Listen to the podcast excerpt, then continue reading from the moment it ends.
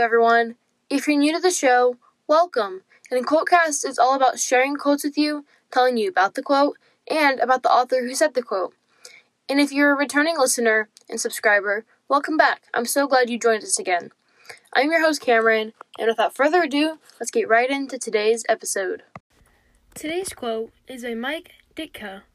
If you're a football fan, you've probably heard of him before, but if not, that's okay. Here's a little bit about him. Mike was born October 18, 1939. He was a professional American football player for quite some time. He even played around 158 games in his NFL career. He grew up in Pennsylvania and he has Ukraine roots. His original last name was Ukrainian, but it was very hard to pronounce for people at school, so the family changed it to Ditka. He played lots of football in high school, and his coach taught him a lot of things that he would later apply in his career. He played for the University of Pittsburgh from 1958 to 1960.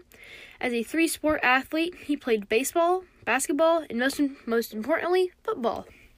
He played in all different positions, some including linebacker, defensive end, and punter. He played in the NFL under the Chicago Bears. Then he played for the Philadelphia Eagles and lastly the Dallas Cowboys. On March 1st, 1973, he announced he was retiring from playing football.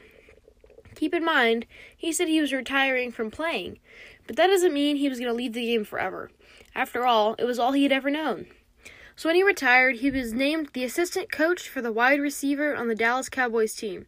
He spent nine seasons coaching for the Cowboys before moving on to the Chicago Bears for the 1981 season, but he, did, he didn't leave the Bears until 1992. In 1997, he returned and coached for the New Orleans Saints. He left that team in 2000. After this, he stopped coaching and playing completely. Now, the quote today might seem a little confusing at first, but the more you read over it, it starts to make more sense. The quote is You are never a loser until you quit trying. Now, somebody might say, Well, if I lose, then I'm a loser. I don't believe that's true. I think that if you learned something from your past experiences, where you lost, you didn't really lose. This is because if you turn your failures into learning experiences, then how did you lose? You just learned what not to do the next time, and so now you can go back and you can fix those mistakes. You know what you did wrong, and you're going to fix that issue and you're going to try again. So the next time when you lose that sports game, instead of being mad at yourself and sad that you lost, just look at it as, hey, well, I might have lost, but at least I tried.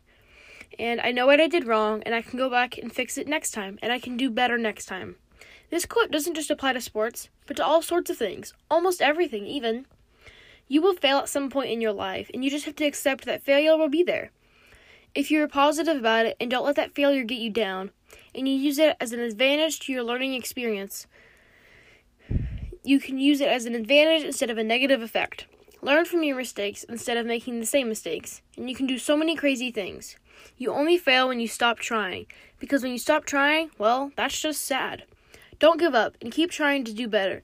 Never settle for it's okay or it'll work for now or it's good enough. Never stop trying to improve and always make it better. That's going to wrap up today's episode. I hope you all have a fabulous rest of your day and you make sure to subscribe and tune in for our next episode. If you would like to send us a quote to be featured on the show or just want to say hi, make sure to email us at the email listed in the show notes below. Thanks for listening.